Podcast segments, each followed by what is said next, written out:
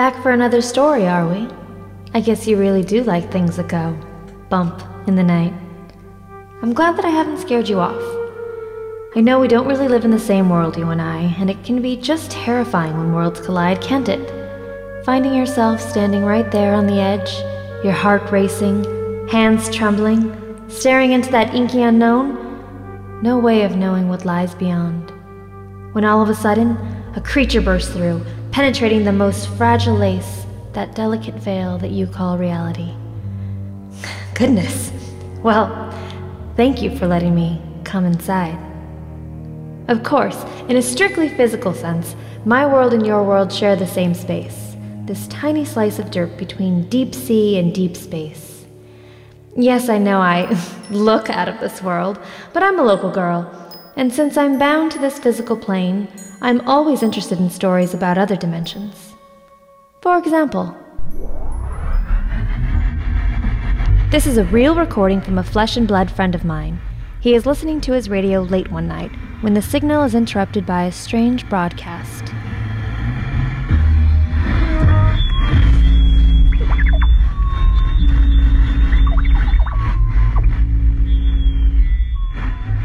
Where does the sound come from? It's not from this realm. It takes a lot to raise the hairs on the back of my neck, but this sound sends a shiver up my spine. Is it from deep space? An alien spaceship announcing our doom? Or could it be a recording from the deep sea? Some ancient monster, enormous and undiscovered, lurking beneath the waves. Then, just as mysteriously as it began, the signal fades.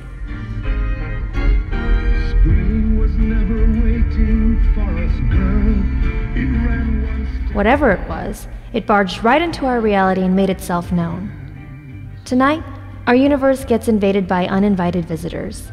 Stories about very close encounters with powerful creatures from another world, another universe.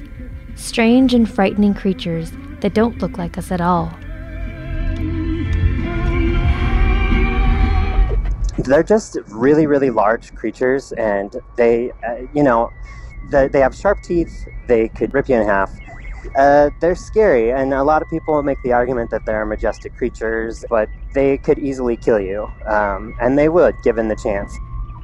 I was like trembling. I just like I stood there and I did not know what to do, and then I just started screaming. Um, I think just they're so much bigger than I even just seeing them. You know, they're huge, but being so close to one and seeing a, a lot of its body, it's pretty overwhelming to see how big they are. I think I've probably cried, honestly. Uh, yeah. Um, hi, my name is Benjamin, and I have a fear of whales.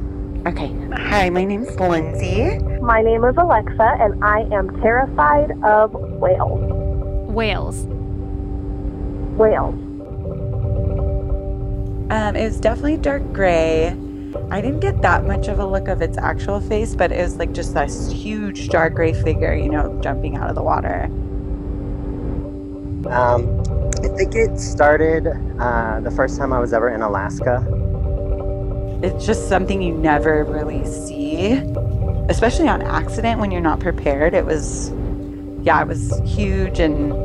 And then I realized I turned around and the whale Shamu was just like right there in my face, and I'm little, like right there, just going like wah. That's the sound that whales make to me, wah. And uh, but all of a sudden there was a pod of about 45 orca whales that came up right behind our boat, and they came all around and surrounded us and. I thought it was the most terrifying thing ever. Um, everyone was saying how beautiful it was, and I knew that at any second uh, they were going to flop on top of our boat. They were going to wreck the boat. We were all going to drown, and they were going to eat us. And we were sitting on the benches, and there was just like a bar rail behind us. And um, yeah, the whale just kind of swam by and like came out of the water, so you couldn't see the entirety of the whale. But that first initial jump was just so crazy to see that and it being so close and and I think me being in the water with it was even more kind of terrifying.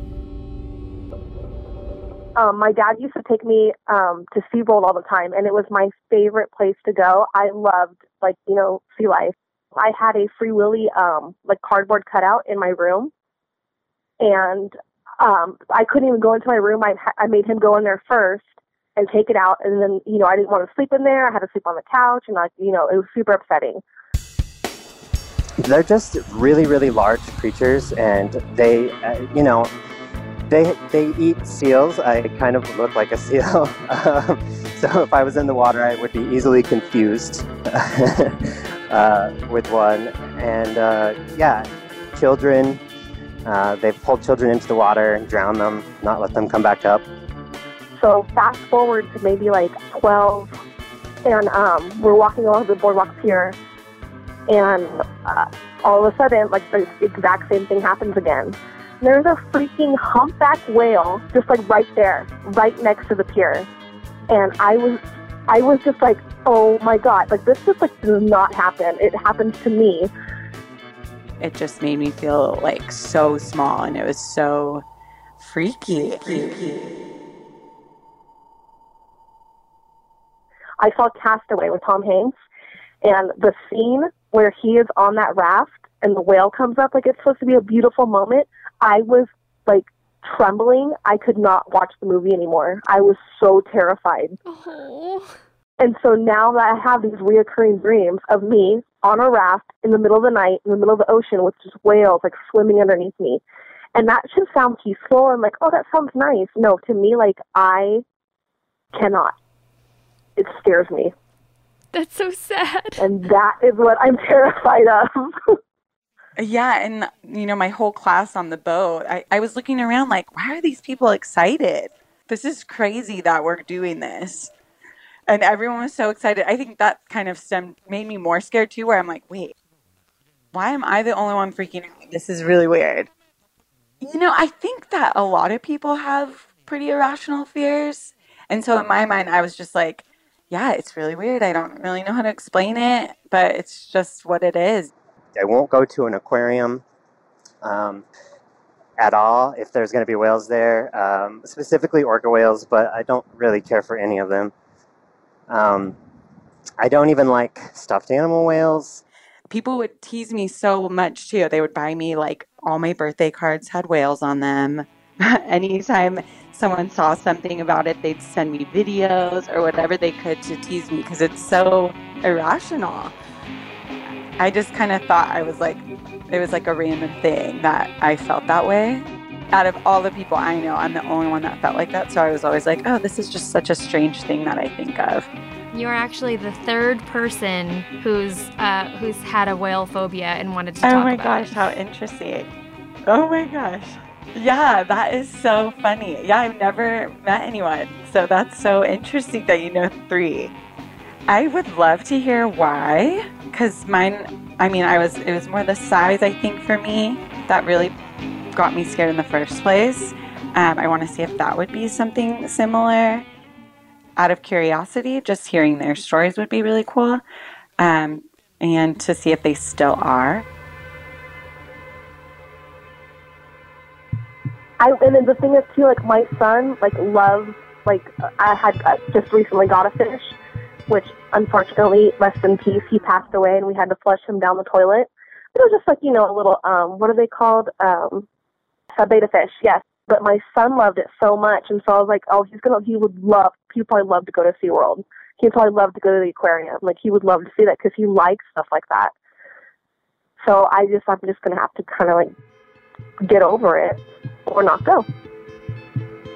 You know, I feel sick to my stomach. I can't watch them on TV. Uh, and I don't ever want to be in a situation where I will be around them. So I, I avoid the ocean. Um, I don't go on boats uh, that will go into the open water.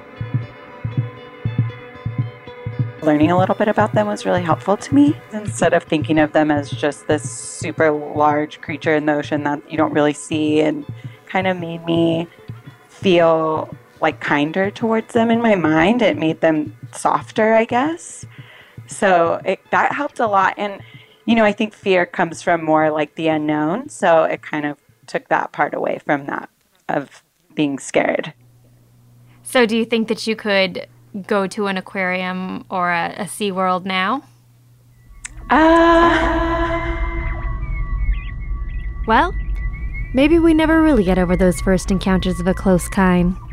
Speaking of which, remember our mysterious space alien whale song? Does it make it less scary to find out this is actually a song by an experimental French composer?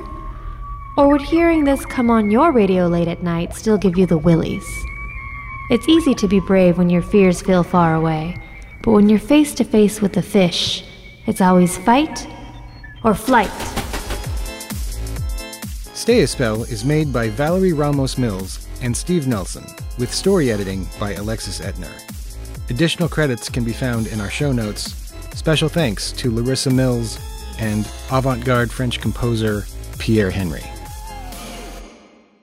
That's the sound that whales make to me. Wah!